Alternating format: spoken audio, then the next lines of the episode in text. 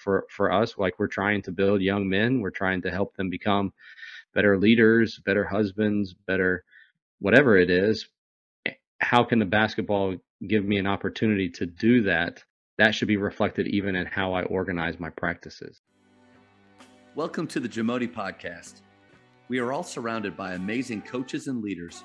So let's get an inside look at not just what they do, but how they do what they do. After all, becoming the best versions of ourselves is Jamodi, just a matter of doing it.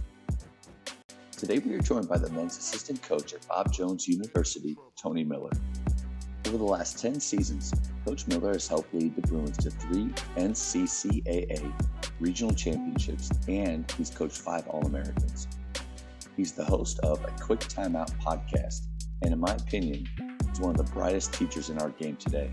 For more information on basketball drills, small sided games, film breakdowns, plays, and more, check out a quicktimeout.com. Before we hear from Coach, take a moment to subscribe to our podcast and follow us on social media at Jamodi Podcast. Matt, what's going on, man? What's up, Coach?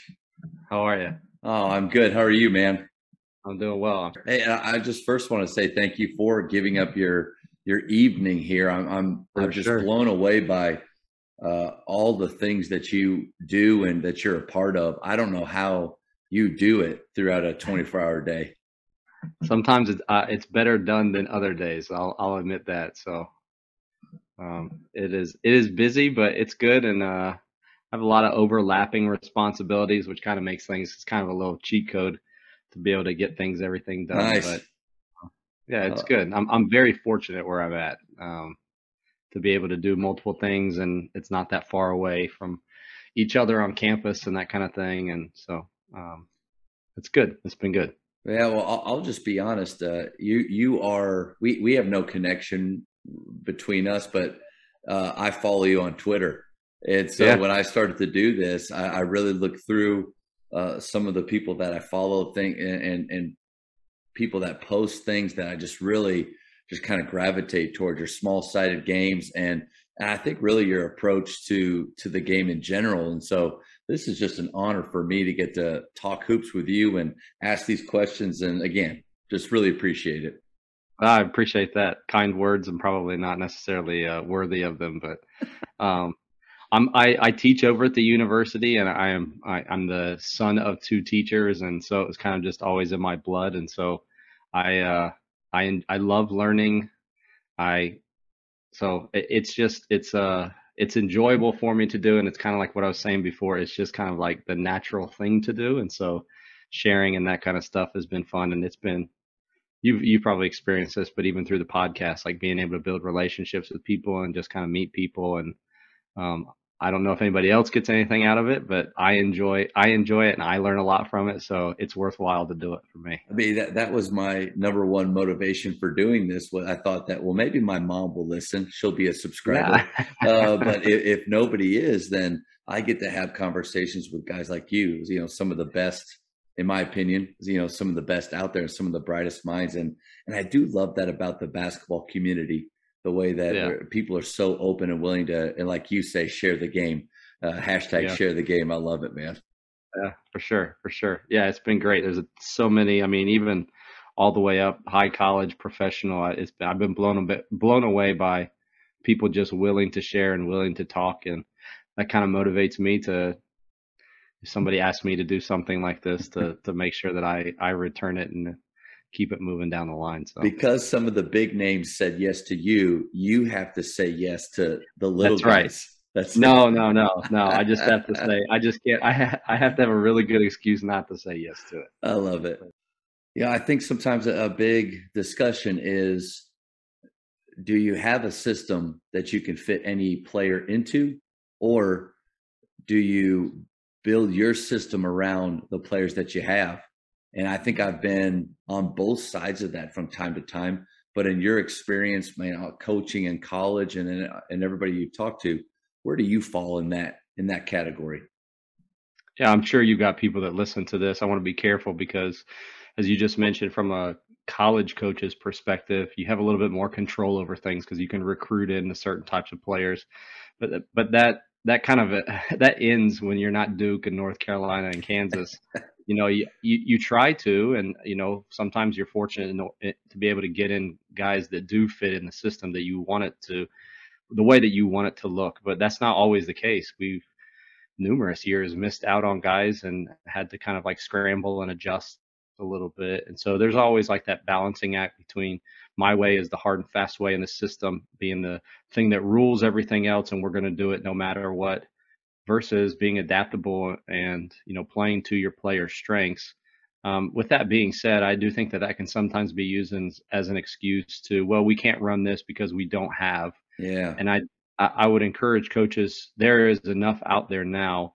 Um, i'm really big on conceptual offense.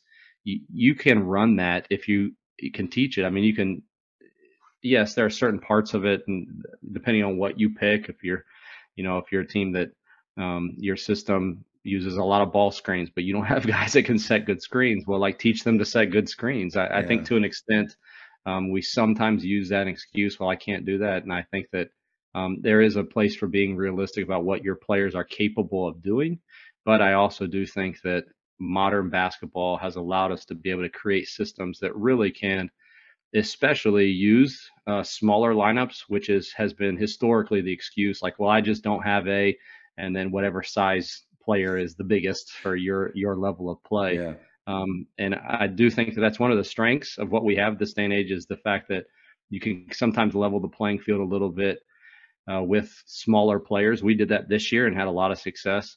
Um, but playing against bigger bigger teams uh, at certain points of the year and that kind of thing. And sure, like there's going to be some downside to it, but um, certain matchups and that kind of thing. But I, I do think that you can um, you can pick systems this day and age that allow anybody to have success.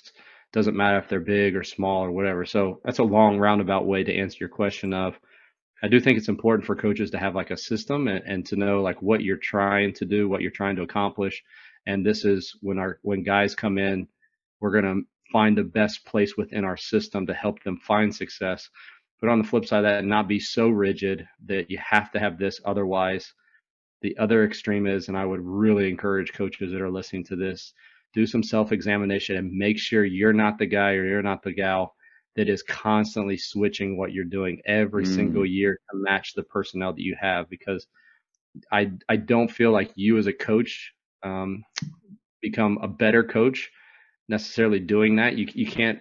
I look back on the last three years. So we've the the system what we're running is is relatively new for us, and I look back over those three years, and there are there are things each year that I find out that I didn't know from the year before, but it just took time to be able to figure that out and make minor adjustments. You never get that opportunity if you're switching every year or two to a different system because of the excuse, well, I don't have that player anymore, so I have to completely change. I just would warn coaches not to do a complete overhaul. Yeah. If you're switching from one year flex offense to the next time motion offense to the next time ball screen offense, like probably going to not benefit anybody in your program, especially you, because you can't can't necessarily become uh, well versed enough in the in that particular system to be able to even communicate it or teach it well enough. Yeah, and I would I would imagine that skill training becomes a nightmare for yourself yeah. and your players when you're trying to build your spring or your fall, especially from at the high school level uh, around those philosophies you have. I mean, there's really going to be hard, it's going to be hard to build any type of continuity with your players and their own skill sets from year to year when you're trying to do things that are completely different, right? Yeah, for sure. I, you know, everything again for a younger coach, they think that it kind of compartmentalize things like what you just mentioned like this is our skill development and then uh, this is our our off-season workouts and then these are our small group workouts and these are our practices and then this is running our system and i think you're hearing more and more now about the the really good programs have found a way to make sure that the players it's actually very simple they actually do the same thing over and over in each of those settings but obviously with a little bit different context and you know, now we're in five on five, and this is looks a little bit different than what we did in one on one. But what we did in one on one really helps us be better at five on five. And so, yeah. how can you integrate all of those parts? And to your point, if you're if you're changing every four parts of the season, you know, you have your preseason, regular season, postseason, off season. If you're constantly switching, there's that lack of, of continuity and the players I feel like become confused and they don't really grow to the level that they can. I know we all have heard of the story like the poor kid that has four coaches in four years. And I think a lot of players are are walking around with four coaches in four years and it was the same dude. Wow. It was just you switched every Yeah. single year. So I, I think it really kind of puts the kids at a disadvantage too, and it may stunt some of their growth and their potential to be able to uh, reach their full potential as individual players. And instead of instead of trying to constantly change drastically what you do, as, I don't know what time. Maybe you can answer this. Like at what point you became comfortable within the style that you're coaching, but there is a style of play that all of us, I think, it just it it it just feels right, and you're comfortable. You get excited to teach it. I ran flex in college, and nothing against any of those coaches that run flex, but I, I don't. I think Coach Bliss would walk down at practice and tell me a new variation of flex, and I just kind of had to fake my excitement to him as a player, you know. So there's that. There's a part of that, but then in, to encourage coaches that. So we went from we were a four out four out one in dribble drive team for about five or six years, and then I just found myself without really a, a dunker spot player you know, or anybody in our program, and a bunch of guards that could shoot it. So I just started to look online at, at five out dribble drive motion, and Mark Cassio's videos came, started to come up, and I noticed you've yeah. you've had him on your show, and and and I immediately reached out to him, and it goes back to what we said at the beginning: how willing coaches are out there, like yourself, to share the stuff that they've learned and what they like. And I'll tell you, that move from the dunker spot to the stretch has transformed us, but it's still the same concepts. Our skill work still flows. The way we lift still uh, flows right into the way that we play. So, like you said, it's not a different mentality here, a different mentality here. Now we do this here. Everything there's a, like a, a like you said, a continuity to it. But encouraging coaches to find out what you like, but then go out and learn new ways to do it. I think that's huge. Yeah, th- this is an entire different conversation, but what you'll find if you actually, it's one way to think about it, but what you'll find if you watch good offense, I, you know, a lot of people, we can identify what good offense looks like, but if you were to ask those same people, okay, what is it that makes it good? It's sometimes it's difficult to like put it into words. And one of the things that I found that's helpful, I do a lot with diagramming plays and FastModel. And so I, I will a lot of times be looking at like an individual uh, play or a quick hit or a blob or whatever. And really, I, I think a lot of times when we say um, that's good offense, we're describing like good actions or things that are advantage creating scenarios. And what I like about what you just mentioned with with Coach Cassio and um, Doug Novak is another one that's been really influential in me uh, in my coaching is just um, their ability to kind of package all of that together and create a system in which those actions are used to exploit mismatches and create advantages and whatnot. And so that really is is nothing more than what a system is. Going back to your flex, it was uh, several actions, a, a down screen, a cross screen, to create an advantage for you to be able to have a scoring opportunity. I think when you describe it in that way, I'm actually able to communicate that to my players, and we were able to this year throw in some variations on plays, um, mm. variations on on what we did. For instance, we did a lot of the same stuff that you were doing with the the four out and the one end with the guy in the dunker spot, and we had the same same scenario where the guy who was the one in was actually sometimes better at the free throw line, especially with certain matchups that we had. And so we ran the exact same offense pretty much, but we added in some ball screens and then basically played him either at the nail or at the elbow. And because we had taught them concepts rather than plays, they were able to very quickly ad- adapt and adjust to that. And if you watch our second half of the season, it was dramatically different from the first half because those guys had picked up the concepts. We made a few little changes. If you were watching, you would have said, "Oh, they're running a new offense," but they re- we really weren't running a new offense. It was the same concepts, just with people aligned in different different spots, um, and it allowed us to have a lot of success. And so, you know, to your point, if you're teaching them how to play basketball yeah. rather than just teaching them basketball plays, it actually allows you to be very flexible. I, I wouldn't be surprised if down the road, what what happens if you do somehow get a six foot eight kid like that stretch spot, you're going to be like, that stretch spot's not very good for our offense anymore. like, you know, but but you're yeah. not going to have to go like, oh man, I better go back onto YouTube and watch all these CoachTube videos and championship videos to find out a new offense to run. So, you know, I think again in this day and age, modern basketball, like teaching them concepts and actions and just go watch an NBA playoff game. You're going to see the same actions over and over and over. It's the simplicity, but the execution within that those simple actions that create the quote unquote good offense yeah. that we can see and identify, but sometimes have a hard time uh, hard time either describing or figuring out how do we apply that to our college or our high school teams. Well said, man. Well said. I've I've, I've made that comment so many times. Watch like, man, that's beautiful. That's good offense. And but I don't know if uh, in the moment if someone's asked me, well, what's good about it?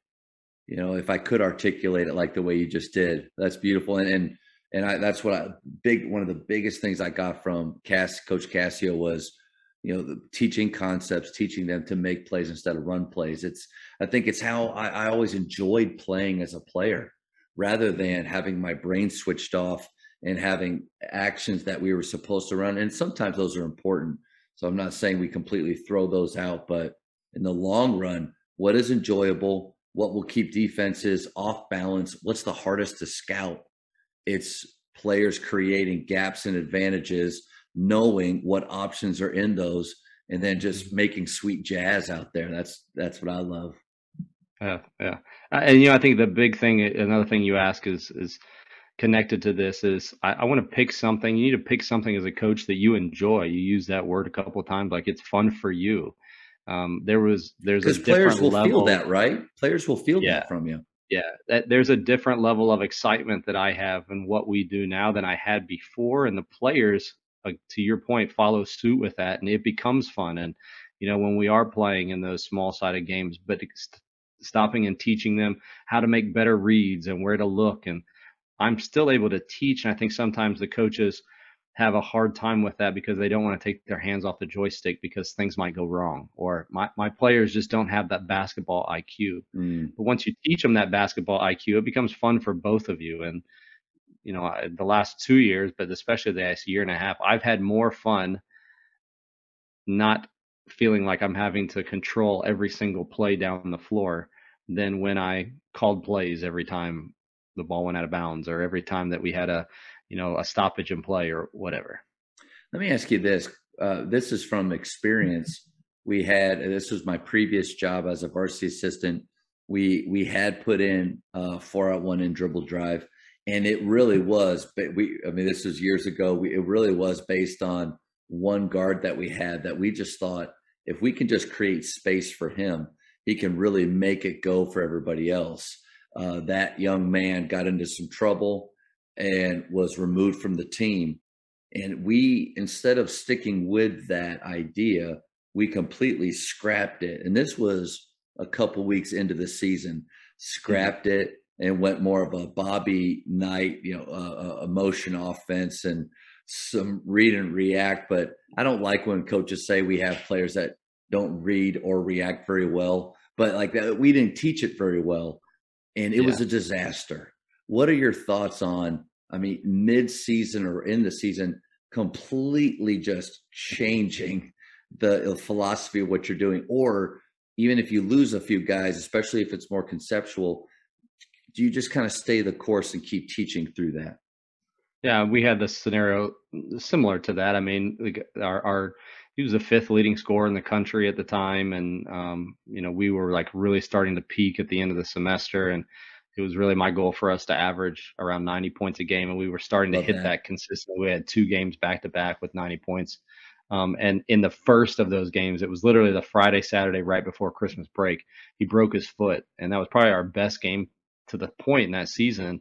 And then he breaks his foot, and we're like, oh man, what are we going to do now?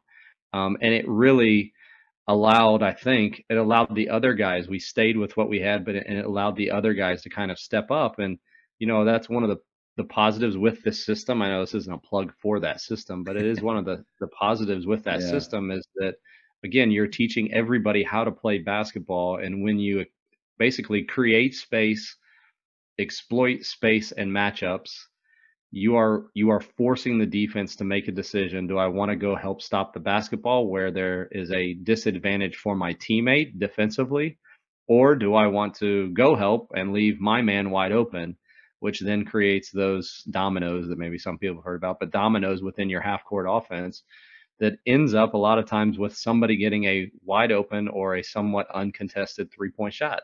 Yeah. Which again, the system, our system is designed to use space, be able to drive and make plays for yourself or pitch and then find the open man. And so, I mean, we've seen the system go from uh, a, a, guy from being an average three point shooter to being above average three point shooter and above average three point shooter to being a great three point shooter. But again, it, it's it's we work on on everything that goes into our offensive system. We're working in it in individuals in every every component. And when you have somebody who is injured and another guy is inserted like we had, that kid flourished and the guys around him flourished as well. And it, it basically leveled the, the ability talent wise, what you saw on the floor of everybody that was out there. So again, I think that if you're so heavily reliant on one player and a system to make that one player like you're screwed if that guy gets hurt because there's there's nothing else you can. Like I, yeah. I get it. Like there's nothing you're like, we can't do this anymore. I've got to find something else. And you basically are then pretty much wasting an entire half of the season. Like I'm sure there's like a Rudy story out there or something like that where a guy steps in and we go on and win the championship or something. I don't know, but like it, that that very rarely happens. Yeah. And so you you need to just be again be very cautious. I'm I'm not saying like rely on your better players. Like all of us do that. But again, I think the key word here is like balance. If you're so focused on those guys and then, or one guy and then that guy gets hurt, then you're in trouble. But on the flip side of that, this isn't an equal opportunity offense either. I mean, um, your your star players do need to take more shots and that kind of thing, but that goes into it as well. Like, what's a good shot? What's a great shot? Well, that's different for my team. Well, I'll tell you what it is for our team.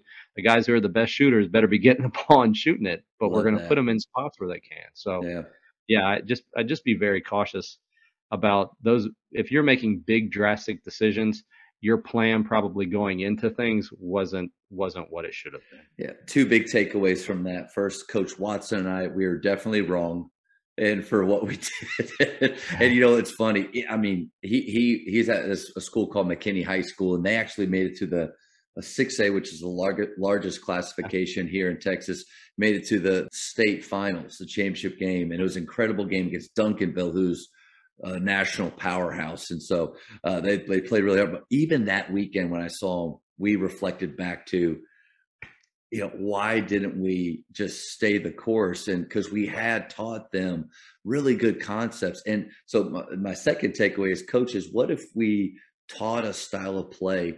That was really good for our best players, enabled for enabled them to shine and to really maximize their skill, but also allowed other players to surprise us, to to grow and to advance and to step up. Because how many systems handicap players because their roles are just so either small or they don't they've been told they can't do something like that. I've seen players really surprise me um, in playing like this.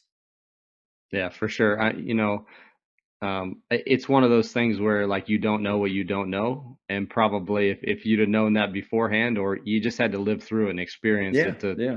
figure out like I, I probably shouldn't do this. So hopefully there is somebody out there listening to this, maybe a younger coach who like take a step back. I know things, especially a lot of those are like knee jerk reactions. Yeah. Um, I, I, Randy Sherman with Radius Athletics and I have talked about this, but just the different types of biases that we have in coaching and how sometimes we can be very like making those knee jerk reactions based off of one thing that we noticed or something that went wrong in one game. And you have to think of it more of like a marathon rather than a sprint. And, and that a lot of times will slow you down a little bit and make you, make you think twice before making giant adjustments to, to things as big and as important as like your offensive or your yeah. defensive system. The Jamodi podcast is powered by Sideline Interactive. Sideline Interactive is the leading manufacturer for high quality, innovative scoring tables and LED video display boards that help coaches and schools bring more excitement to fans, create huge fundraising opportunities, and make their jobs easier. Visit sidelineinteractive.com to check out their amazing products. Uh, at, at, your level, um, and and especially with the style that you play, and I can just tell from talking that free flowing players making plays and probably shooting the three quite a bit, which I love. What uh, what role do analytics play with the way that you teach? Yeah, so if you looked at if anybody knows about like DISC assessment, um, my DISC assessment will tell you very quickly I'm more of a numbers analytics person, not necessarily like a math person, but just the analytics and the applied um, component of it to what we do has been like really huge for us. Um, you know, I'm sure most of your listeners are familiar with like the four factors, and um, th- those have been really big for us. But it, it's more than just uh, us knowing about them. It's made the game very simple for our players to understand. Hmm. So they know very, they know they know with just a few few stats and a few pieces of information whether or not our team probably is doing what they should be. And it also allows us to basically focus them even during the course of a game. So um, shortly we ended up having this year a, a, covid shutdown midway through the second semester. Oh wow. And like our, our head coach was out. Um, i had to program by myself basically for about five or six days. And then I had to coach for him um, while he was gone for one of those games. And it was a really important time for us to to basically kind of like um, it, it allowed us at that point of the year to have enough data and information to be able to the guys they they saw like what mattered to us winning. And, and if yeah. you've listened to anything that I've done before, you'll hear me talk a lot about that.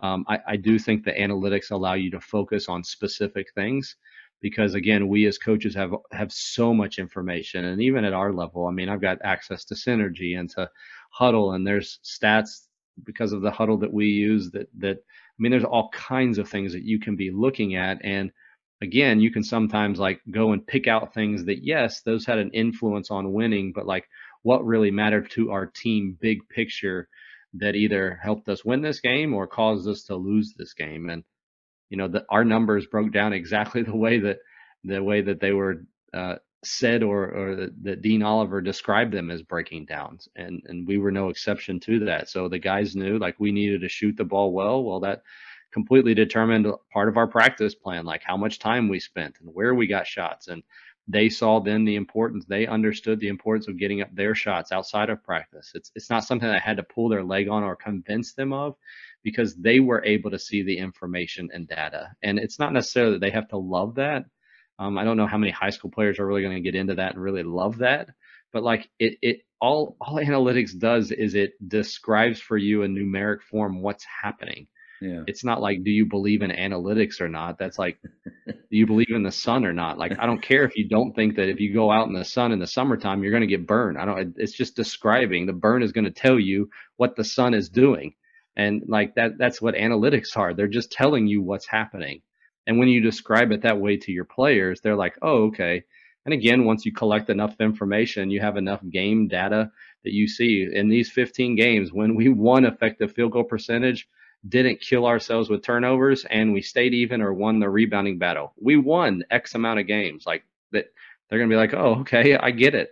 Um, and and again, by the time we got to that point, going back to my story of one, by the time we got to that point in the season, it was very clear to them what they needed to do to win. And fortunately, the head coach came back, and we went on a run there, and we ended up winning the regional championship, went on the nationals, and finished the season placed fifth in the country because they bought into the analytics and more importantly what we were trying to do and those analytics again just describing what was happening out there on the court so when I talked to them about, I need your, our, I will, the kid that was our undersized big man this year, he's only six foot four, but had his best game of the year and bought into exactly we said going into the regional tournament. I said, Steph, you have to be able to get double figures in scoring just off of rebounding, offensive rebounding, putbacks, and then making your free throws.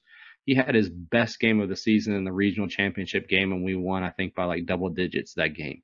Mm-hmm. He it was a perfect example of somebody who bought into the things, and we just used the numbers to show him what mattered.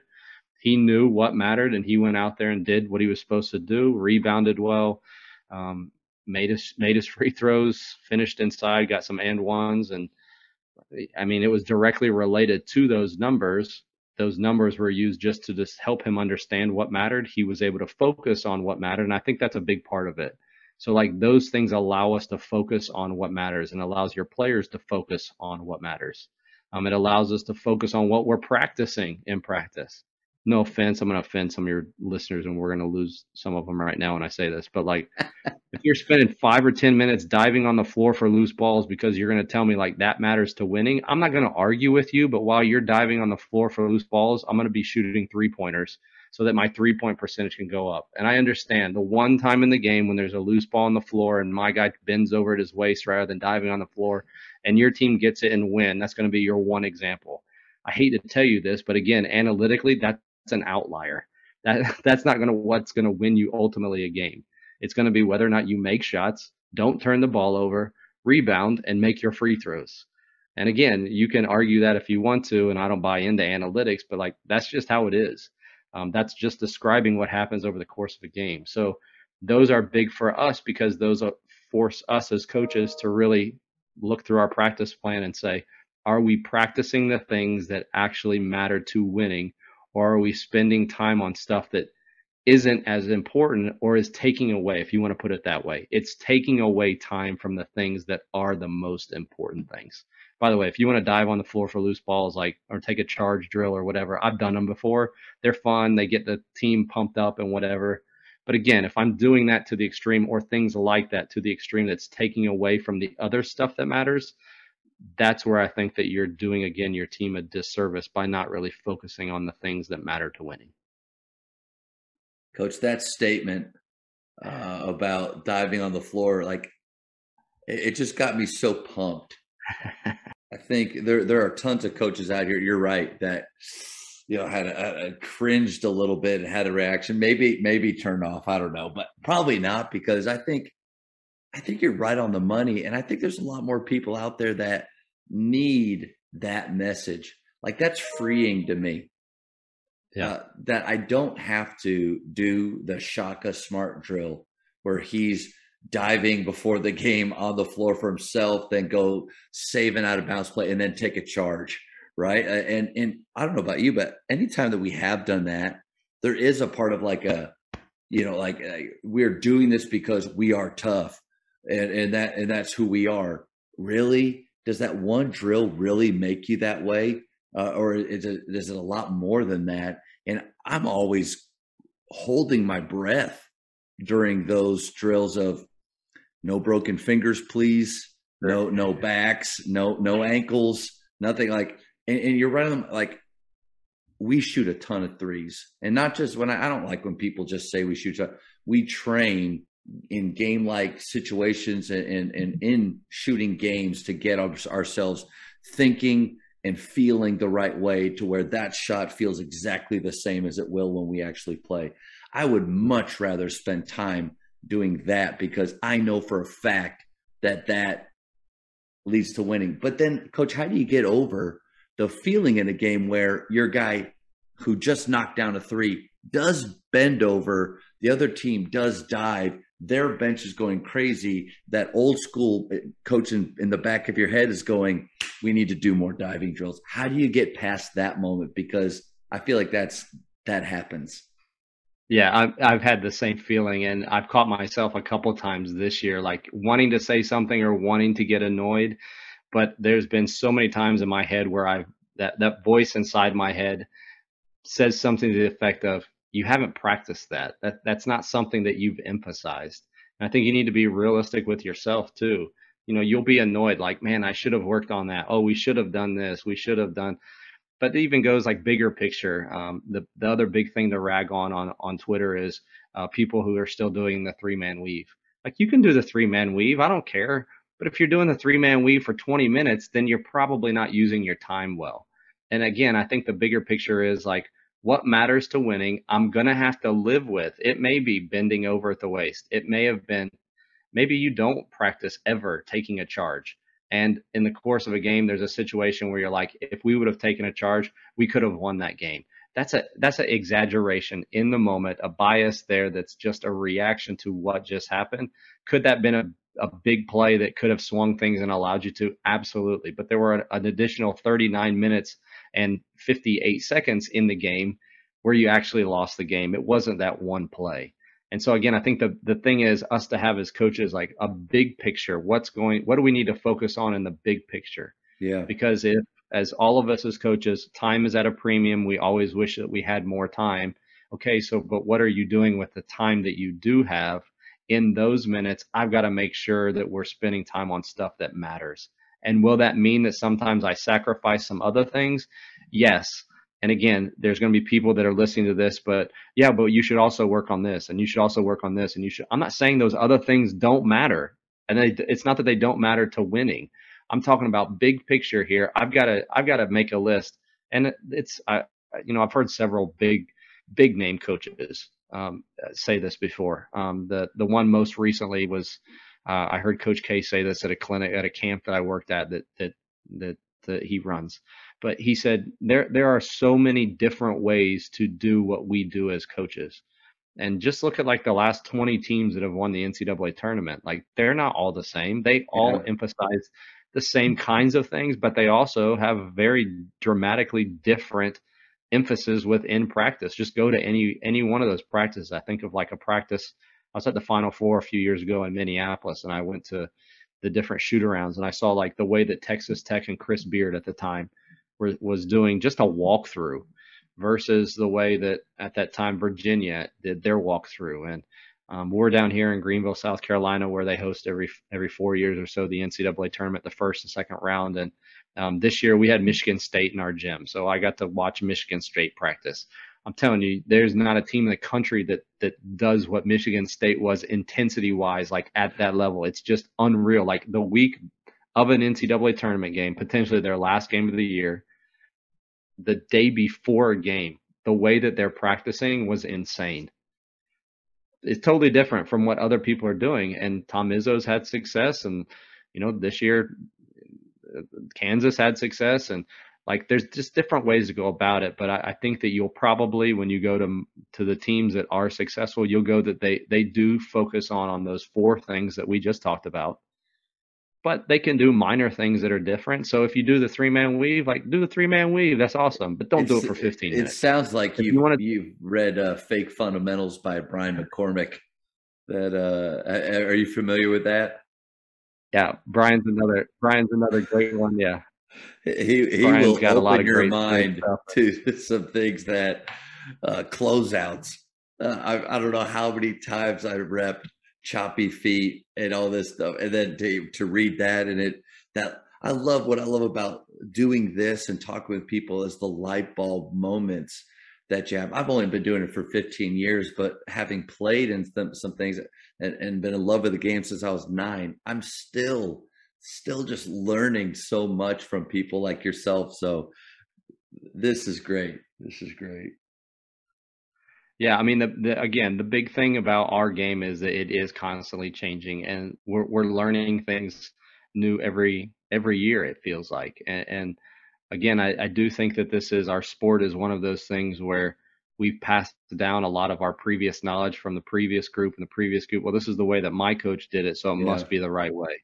Um, and if you do things differently, like you're dumb, you don't know what you're doing again, there's a, a, lot of different ways to go about doing it. It doesn't mean that what you're doing is necessarily wrong, but um, I heard last year Doug Novak said something at a clinic that w- that we were hosting. He was like, "I am so convinced in my mind that what we do is the right way and the best way, but I'm not smug enough to think that my way is the only way. Hmm. So I'm willing to listen to hear about other ways and learn if there is a better way. But I do want to be so convinced because I do think that there comes along with that a passion that, to your point that you mentioned earlier, you know, your your team's going to buy into that.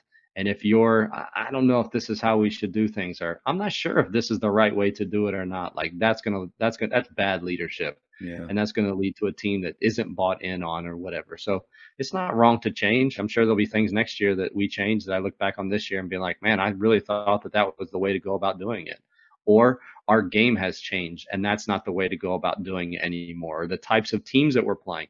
And that's fine too. You don't have to be so proud that you have to do it the same way forever. But I do think that we sometimes hold on to things within our game because it was the way that it's always been done. And we won, cha- we, my head coach won 20 championships And so that's the way that we're going to do it. That's fine, but that was probably for his time and his era against the type of teams that he was playing. Just make sure that it's right for your team as well. Yeah. Uh, yeah. And the big thing I'm hearing is one, like as a coach, you need to what's your authentic style? Like what what really fits your personality? What do you enjoy teaching? But then finding out within that avenue and with those four factors or four ideas like what really contributes to your team winning. Go back through those practice plans and and go back through your stats and, and things and breakdowns from games and really pick it apart what are we doing that just looks sexy in a practice plan but doesn't contribute to those four factors. Like, I think that's a huge idea right there. Coaches, the Jamodi podcast is sponsored by 3 on 3 Hoops Hub. 3 on 3 Hoops Hub has run over 350 3 on 3 basketball leagues for kids since 1997. 3 on 3 is the ideal format for players to get a lot of opportunities, work on all skills and positions, and have fun with their friends. Whether you want to build your program, raise some funds, or start your own business, you can bring 3 on 3 to your community and do it like an expert by learning from the best with 3 on 3 Hoops Hub's free 90 minute training. You can register at the link in the show notes. I love getting to to learn new shooting games from people and you get to you've probably diagrammed hundreds of them and but if what's a few of your or one at least one of your favorite shooting games that you guys play uh, there have been some that we do, and then some that I've just saw and stolen from others. Um, you know, some that we've just like made up on the fly, and sometimes they're the best drills ever, and sometimes they're the worst. And so I start with that to say like. Um, this could be something that looks a little bit different based off of what your offensive system is. I think all of us uh, will have heard of and, and use the phrase to some degree you know, game shots from game spots at, at game speed. And sure, that's I, ideal, and you try to do that, but that maybe look different for for me versus um, from what it does for you. Uh, sometimes it depends on like whether or not it's are we talking a team practice, are we talking an individual uh, workout or a small group workout. Um, I do like to. I, I do still think that block shooting, you know, on air, just getting up shot after shot after shot, is good because of the motor connection um, and, and, just the reps that go along with that. But I do also think it's important for you to have a, a defender sometimes. Um, I'm probably not going to have one of those things that you tie around your forehead with a hand that's like in your face um, that they use. I don't know if anybody's ever seen those. Uh, if you use one of those, that's fine. Again, a lot of different ways to do things, but like um, I'm probably not going to have something. It's my like, favorite thing, Coach. You just know. yeah. Okay. I saw one back there in the back behind you. Um, so so there there there are a lot of different types of drills that we'll use. We'll usually for the last 15 to 20 minutes of every practice just get up a ton of shots.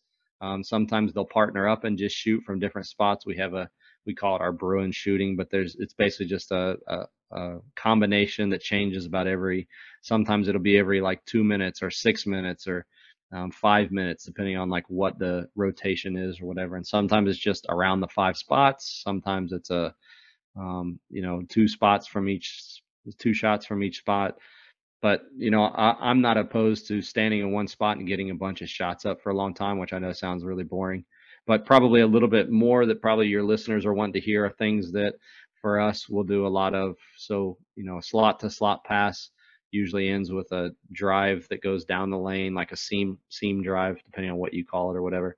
Um, and then based off of that, if the defense helps off in the corner, we're pitching to the corner and playing out of that. So my point is, is that we'll actually take our offense and break down our offense into two or three actions that then okay. are a shot. I like a lot of times to get up two shots at a time. So I'll just explain it this way. So if you have a slot, a slot, and a corner, yep. and the ball starts in the middle, so on the one slot, and it goes to the other slot, so it's passed.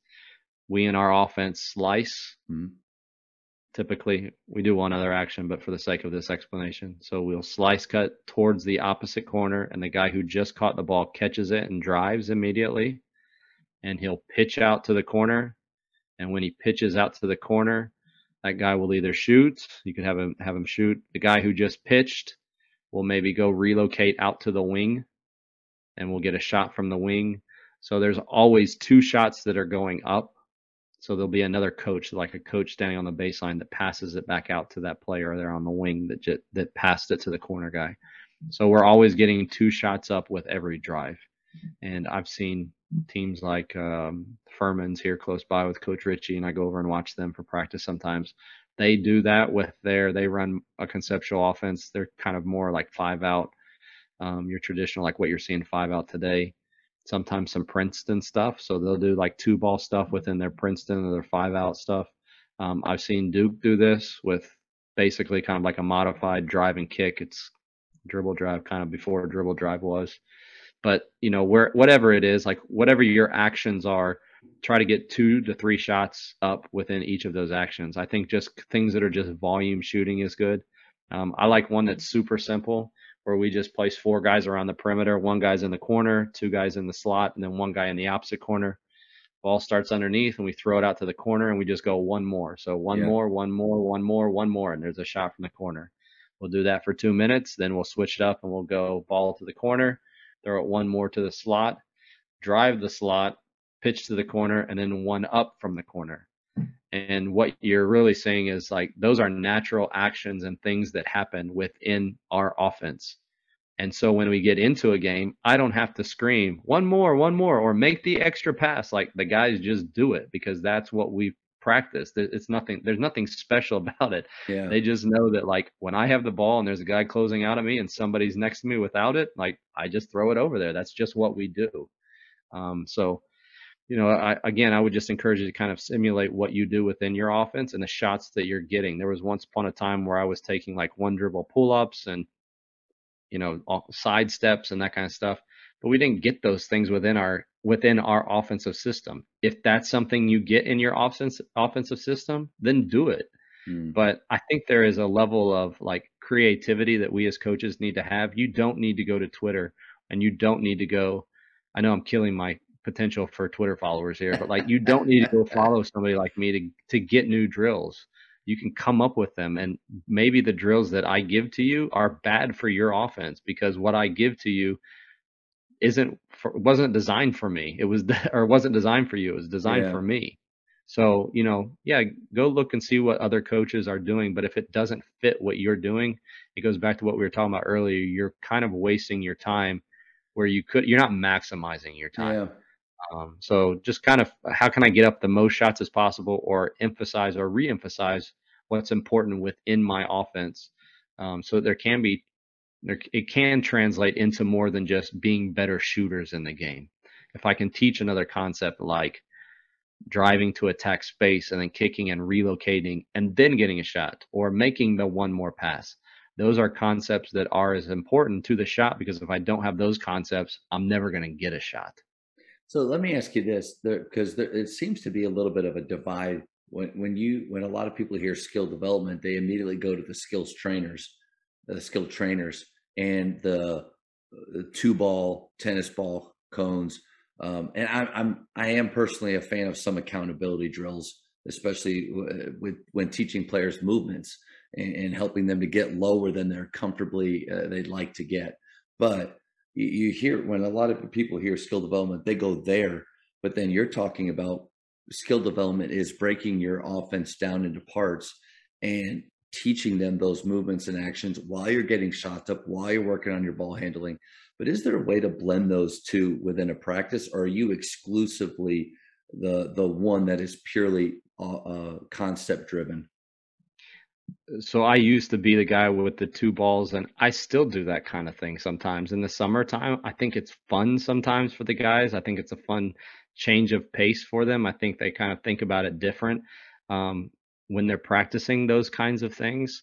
Uh, can those sometimes be a little bit of a waste of a time tossing a tennis ball at them? Yeah, sure. But again, in the summertime, I don't feel the time crunch necessarily that I feel during the season. Yeah. And that's again to our point of maximizing that time. I do also think that there is something that can be said for uh, motor development for each kid and their improvement there. Um, I do think for like emphasizing footwork, you can do a lot of that in the summertime and just kind of slow things down and help them. So I'm almost training like motor skills rather than like skill development to make my team a better offense. Mm. And, you know, a lot of coaches can combine all of that into their normal practices. You don't need two balls. You don't need a tennis ball. You don't, um, but you know, again, I think there is something that can be said for a lot of reps doing the same thing over and over. But yeah, there's once the season starts, I don't necessarily have time to dribble two balls up and down the floor um, because I can be I should be doing the other things. Again, yeah. what matters? What what what leads to winning, right? Right. You know? And and so for for us, yeah, our our entire practice, I think, is is skill development. Um, mm-hmm. You know, and skills too that may be something where you need to emphasize or kind of define what you're saying but i want my players i emphasize with my players i'm trying to teach you decision making skills i'm trying to teach you yes your your technical skills of shooting or passing or you know which you know the the i don't want to come to a jump stop i want to actually come to a stride stop instead instead so you should use this kind of footwork and um, when you put it that way like again I'm not going to have time to talk about footwork necessarily while they're playing a five on five. That's not probably the best place to do that. But I have already talked about that in our individual workout, or we've worked at that with like a, you know, our daily vitamins, if that's the kind of thing that you have or whatever. So I, I do think that you can incorporate it throughout. I do think that there is a problem again with balance being the keyword with yeah. some who will come again. There's always some on Twitter who'll come and be like, you know, we do all that through five on five. All we do is play, and I teach them the skills and I teach them everything. Like, okay, maybe so, but for our program, I found that it's it's better to kind of mix things up. Sometimes do on air one on o skilled for this. Do we do it long? No, but then doing it in three on three and you know freezing it and running it back and saying okay your eyes should have been here this is the skill that you should have used so this finish instead of this finish why oh yeah, you were right, coach. The the defender was behind me, not hip to hip with me. I had a big advantage, not a small advantage. I should have used a straight finish skill development, but I I was able to do within a game, within a three on three. I didn't have to, I didn't have, we didn't just practice that on air. And once your skill development becomes game applicable, that's where you are going to accelerate the learning of players and how that translates into actual gameplay. Mm. If you are a coach who is constantly frustrated with, I practiced that a thousand times, why aren't you doing that in the game? The fault is not of the players, the fault is of you. You did not help them understand the connection. There's the old book, um, they haven't learned, or that you haven't taught until they've learned. Um, like that's the case. And by the way, that was like John Wooden in 1970s, Swen Nater, Bill Walton, all those guys. Like it's the, the learning has been the same for decades. Um, and again, this isn't something new.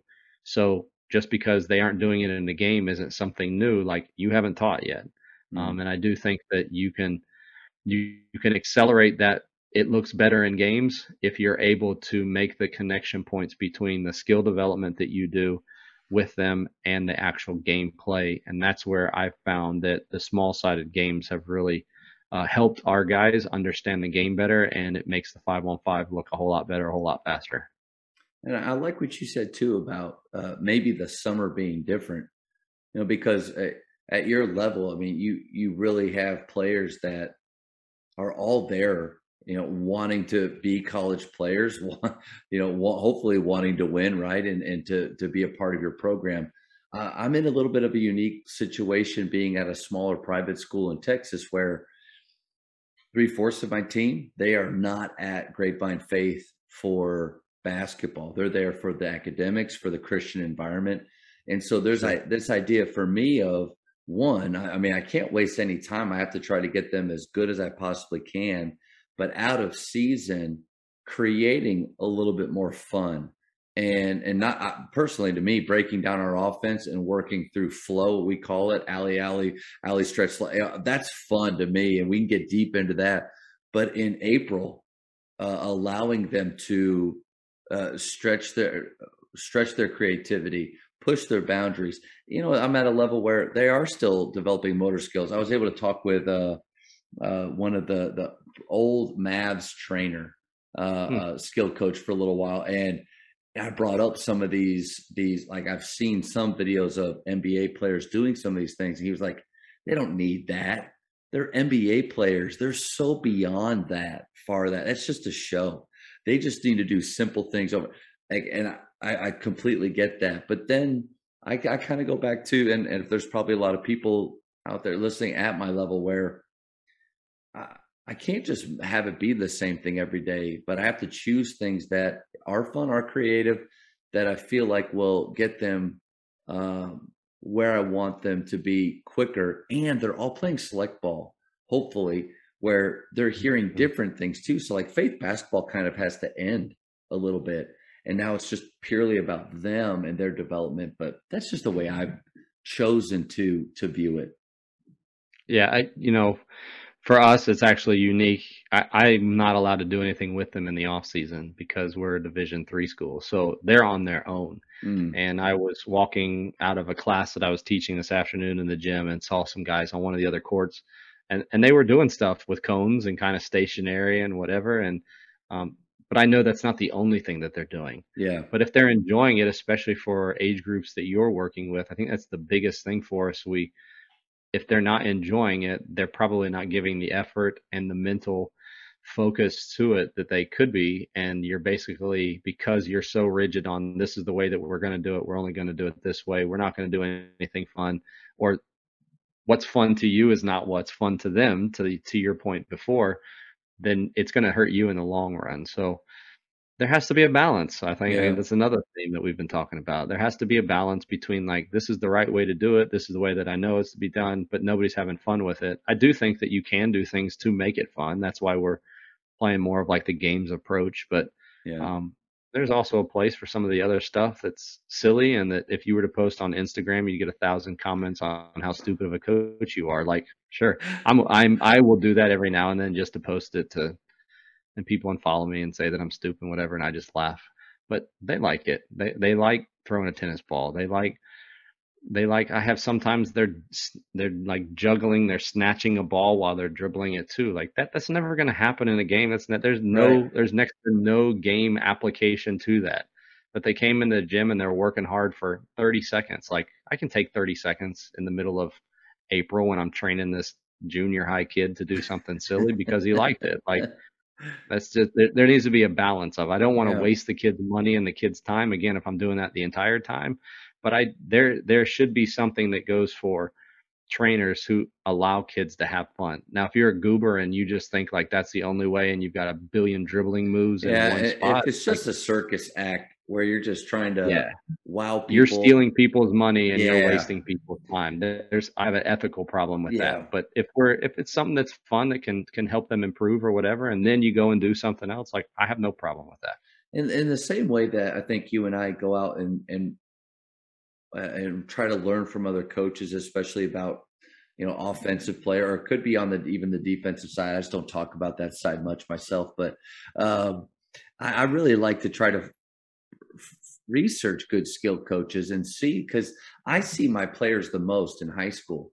They spend the most time with me, so I've, I've tried to take on that role of guys in the spring. You know, save your save your money uh, and, and allow me to be your skills coach. But one of these guys that I've uh, that I've really found, Michael Lancaster from I'm Possible. He he to me there are a few things that I might I might not do just with the level of player or does it doesn't make sense to me. But majority of the things he, he has game connectors for whatever they're doing. It, it's a way to help the players understand why is this in my hand? What is it helping connect me to when I play? Mm-hmm. If you don't do that, then it is just a circus act, and it's something that will never translate for them. So I think the way that you are, are um, articulate those those drills and the why behind it is really important too, right? Yeah, I think the you just said about the why, whether that's the dribbling moves or even something that you're doing within your practices where you're working on something that doesn't look at that moment like five on five. The faster that you can help them understand the why behind what you're doing there, they'll buy into it faster and they'll get a picture, the bigger picture of like what we're trying to accomplish here, and they'll buy into it faster.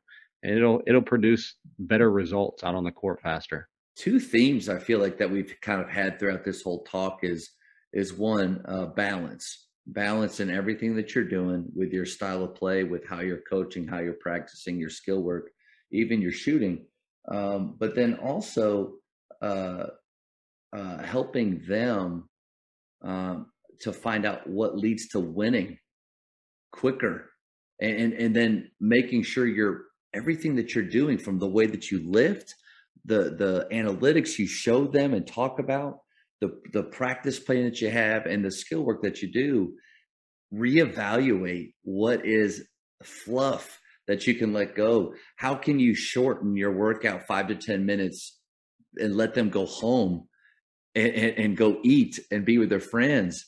Like mm-hmm. that, that to me has been a huge takeaway from what you've been saying. I think it goes quicker to uh, building a culture for your program. And there are a lot of people that are walking around that say that we have a culture. Mm. But if you were to examine it, they probably just have a lot of they have a lot of things that they believe in, but there's no connection to those things that they believe in. And so they may be teaching a lot of great things and, and building great components, but they haven't necessarily like built a house. They've just built a bunch of like individual buildings. And I, I think that, you know, for us too, we're, we're a Christian institution. Like there are things that are completely non-basketball related, but maybe something that basketball allows us to have a platform to communicate to these guys too. That all goes to our culture, but they see how those things even fit into the daily things that we're doing with them. Yeah. And I, you know, what what's your what's your purpose? What's your why? And what does that serve for your greater if you don't want to use culture like for who you are? I mean, that's whether or not you want to use that term or not or like that term or not, like you do have a culture around your program. It just may be a disorganized one. And it may not lead to go bigger picture than just winning games, but like what are you why are you doing what you're doing? Yeah. Um, I would guess like for for us, like we're trying to build young men. We're trying to help them become better leaders, better husbands, better whatever it is. Eh, how can the basketball give me an opportunity to do that?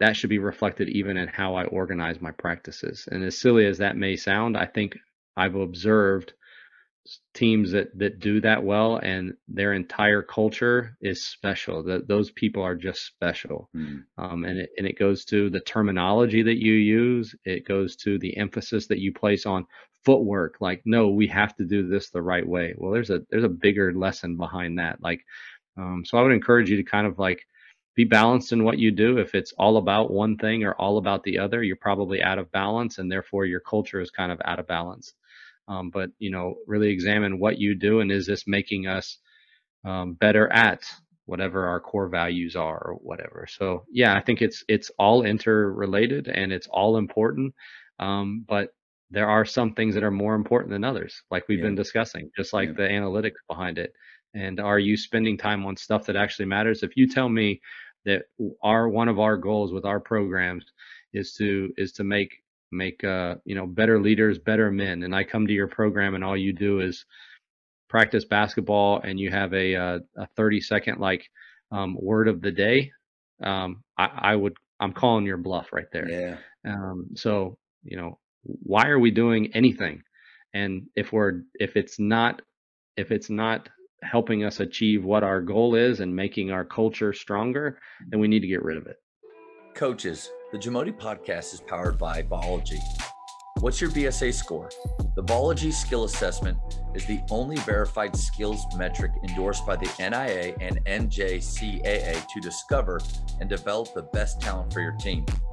This 10 minute, 100 shot test can be taken for free today on the Ballogy mobile app.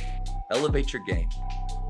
Based on kind of everything you just said, who are, in your opinion, some of those coaches that are transformational like that, that have some of those attributes you talked about, that we can follow, you know, uh, on on social media or even you know watch videos or reach out to? Who are just some of those names that come up to in your mind? Uh, this first one, it sounds funny for me to say this, but I feel like I have to say this now because I'm to the point now where I don't, I act like I'm not old, but I am getting old and people who are under me. I, I have I teach at the both the master's level and the undergraduate level, several coaching ca- classes and, and, basketball classes, and I will mention the name John Wooden, and people just stare at me. Oh. And you're taking a basketball class and you don't know who John Wooden is. Like I don't understand that. And people our age, like that sounds silly. Like you shouldn't even yeah. have to mention that but there are people who don't know who or they oh yeah didn't he win a lot of championships before or like he was a UCLA coach or they most of them don't even know he was a UCLA coach but you want to talk about like a transformational leader um, because of again my academic background and that kind of thing. Like there was a, a research report that was done by um, Gallimore and I can't remember who the other guy was. They went in and observed his practice and basically coded everything that he said throughout that practice, and then took that and then basically applied it to teaching principles that people are we're still using today. They're just foundational for teaching, hmm. and a lot of the things that everything that he does was intentional. Um, and a lot of the things that he would say to them were to invoke a response, even in like he, you know, would get after one guy and then a different guy, he would use a different and a different method. And, you know, that was, that was intentional. And, and some of it is obvious and some of it is just like, man, that, like he was ahead of his time. Um, so from that perspective, like read the books that read the obvious books like the you know Wooden or um, they call me coach, but I've already mentioned one of them. It was one that was authored by Swen Nater, who's a really good friend of his. Um, one of his former players. I actually had him on the podcast, like phenomenal guy. Um, but he he wrote a book, um, the one that I mentioned that that you haven't taught until they've learned something to that extent. I think I butchered it, but that's another one that's like phenomenal that gives you an inside look at like there was a method to everything that he did. Mm. And again, it was there was a culture that was there. Um, and you know, you read those books and you'll quickly find out like what that culture is. And guys came in and bought into it, and the ones that didn't, he didn't kick them out. He kind of worked with them. I think was another key key thing about who he was. But um, like really dig into who he he is. Don't just oh yeah I've heard of him or oh yeah I know a little bit about him or I know he won but if you dig into like what he did is just just phenomenal. So um, he would be one.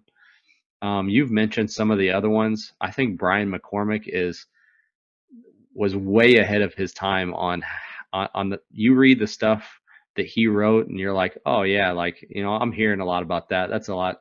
Look at the date. Scroll, open the book to the front cover and see the date that he wrote that. He was writing that 10 or 15 years ago, before anybody was talking about any of that kind of thing. Mm. Um, but he's one that you know for teaching, probably your audience has heard of like uh, Doug Lemov's book.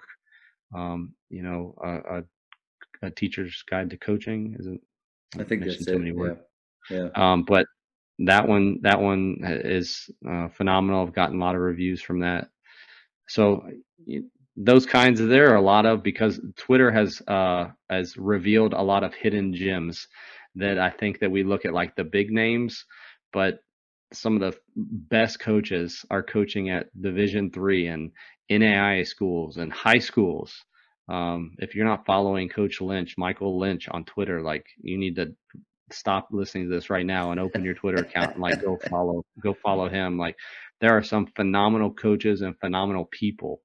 Um, and as we were talking before we got on here, I've had the opportunity just through like a podcast to like talk to these people. And mm. it's not just their Twitter accounts that are great, like they're great people. And you can tell that they have goals beyond winning basketball games. And I think that those people are the ones that are making the biggest difference and um, are, are doing the most with what they have. Um, sometimes you may, I, know we still a lot of times will judge a guy. We'll go, well, what was his record this last year? Oh man, he stinks. He hasn't won any championships. They never win anything. But you dig into it a little bit and you're like, wait a minute, he's at this school working with this and he's getting that kind of talent or that kind of output with that kind of talent. Like he is phenomenal. Hmm. 500, like he should be winning one game a year. Those are the kinds of guys that I found that are the are a lot of times the really truly transformational guys. They're taking they're taking players who maybe are average and and helping them become better people, which is helping them become better basketball players. So um, don't always look for the wins and the losses. Uh, look at for like again, Twitter's allowed us to do this is to follow people over a long period of time and and see like who they really are.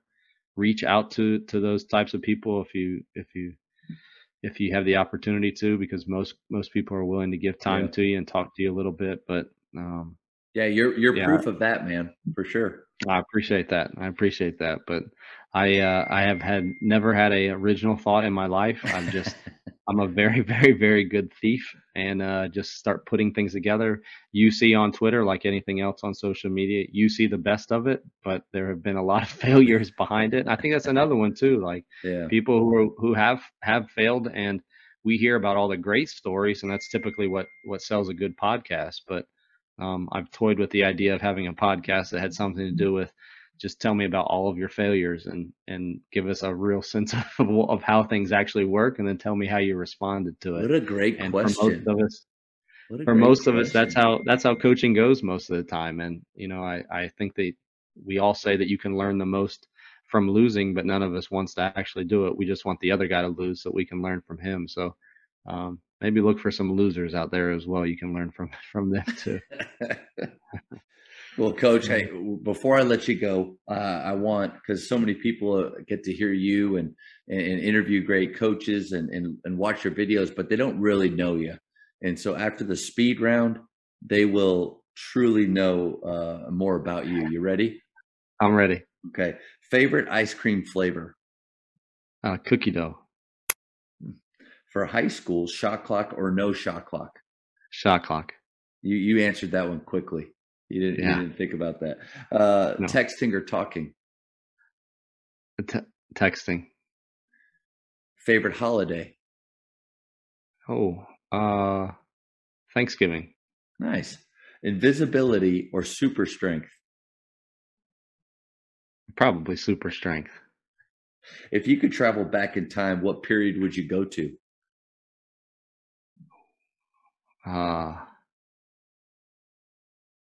man. you can pass if you want. Lightning. I, I, I- personally would stay here. Uh, Yeah. I think we're in a phenomenal time, um, technology wise, and being again being able to connect with and learn from. It kind of fits with the things that I I like and I value. So That's a good answer. probably probably would just stay here. Two more. Uh, how many cups of coffee do you drink per day? Uh, zero. I would tell you I have a latte, but it's basically I have uh, a little bit of coffee with my milk. Is basically what it is. Last one. Godfather or Star Wars? You could Star say Wars. neither. Well, probably people would hate me. I've never watched Godfather. Oh, But you Yeah, said. Star Wars. Like, is that is that really something that you like, or just because you've never Uh, watched Godfather? I do like it, but I kind of was it. It would probably still be Star Wars. I was a child of the '80s, so that was like right around my around my time. Four, five, and six are just too good. Too well, good. that's Star Wars. that's that- right. yeah. You don't The count other- the others. You No, don't- that's why I said I'm a child of the '80s, not the '90s and the 2000s. I watched them and they were fine, and some of the newer ones are cool too, but only because they reference the '80s. Yeah, because they brought them back in a little bit, and yeah. Right. But I'm I'm right there with you. Well, Coach, man, th- this was awesome, and I just want to thank you so much for your time. And and before you go, uh, tell us a little bit about one how how coaches can follow you and and get connected with you, and a little bit about a quick timeout podcast too. Yeah, the easiest place is just to go to Twitter. Tony W Miller is where you can find me there. If you have any questions about anything, my DMs are open or um, put up plays from time to time, depending on what time of the year it is, or clip clips, video clips, whatever. Just uh, I try to give a little bit of everything to to people so that if you're into plays or you're into motivational stuff or you're into whatever it is, um, I try to think of it like like a coach. I am a coach, and like what I would enjoy and what I would like, and try to kind of reverse engineer kind of content I produce. So um, you can feel free to connect with me on there. And then the podcast is a quick timeout. You can find that at a quicktimeout.com or just search any of the podcast platforms. You can find that. Uh, again, I know how coaches are, and I know that their time is limited, and I know uh, typically you want to either unwind with just kind of half-heartedly listening to something on the way home or on the way into school, or you got you're stuck on a bus ride for 30 minutes to a game, and so I've tried to make those short. You can listen to during a free period or whatever, and and pack in a lot in a short amount of time and only talk about one thing. So we really just focus on maybe one topic. We're in and out. Sometimes they're as short as nine minutes. Sometimes we go a little bit longer to 20, 25 minutes. Uh, some people don't like that. I got feedback. Man, I wish your podcasts were longer. Uh, listen to this podcast if you want a longer podcast. There are plenty of there are plenty of great podcasts. Listen to this news fest for an hour. There's right. No, it's good, and, and, if that's your cup of tea, that's awesome. Or if you have more time, I listen to plenty of longer co- podcasts. Um, but I try to be a little bit different, and like I said, kind of get in, get out, give the opportunity uh, to to let the experts talk. I try not to talk too much during the show, and so it's just different. It, it may not be your thing, but if you're interested in it, go give it a listen. Awesome. Well, Coach, again, uh, thank you so much for your time. And I don't, I don't, I've, I've done not as many of these as you have, but every talk I have, I don't know if you're like this. I, there's just at least one nugget that I feel like that was for me. Yeah. And this one, yeah. I felt like there were a few things that really made me think, and and it will help a lot of coaches out. So thank you, man. Awesome. Um, thank you for asking me. It was great to great to talk with you. Thank you for checking out today's episode. Please take a moment to subscribe to this podcast, share it with your fellow coaches, and find us on social media for what's coming up next on the Jamodi podcast. It's just a matter of doing it.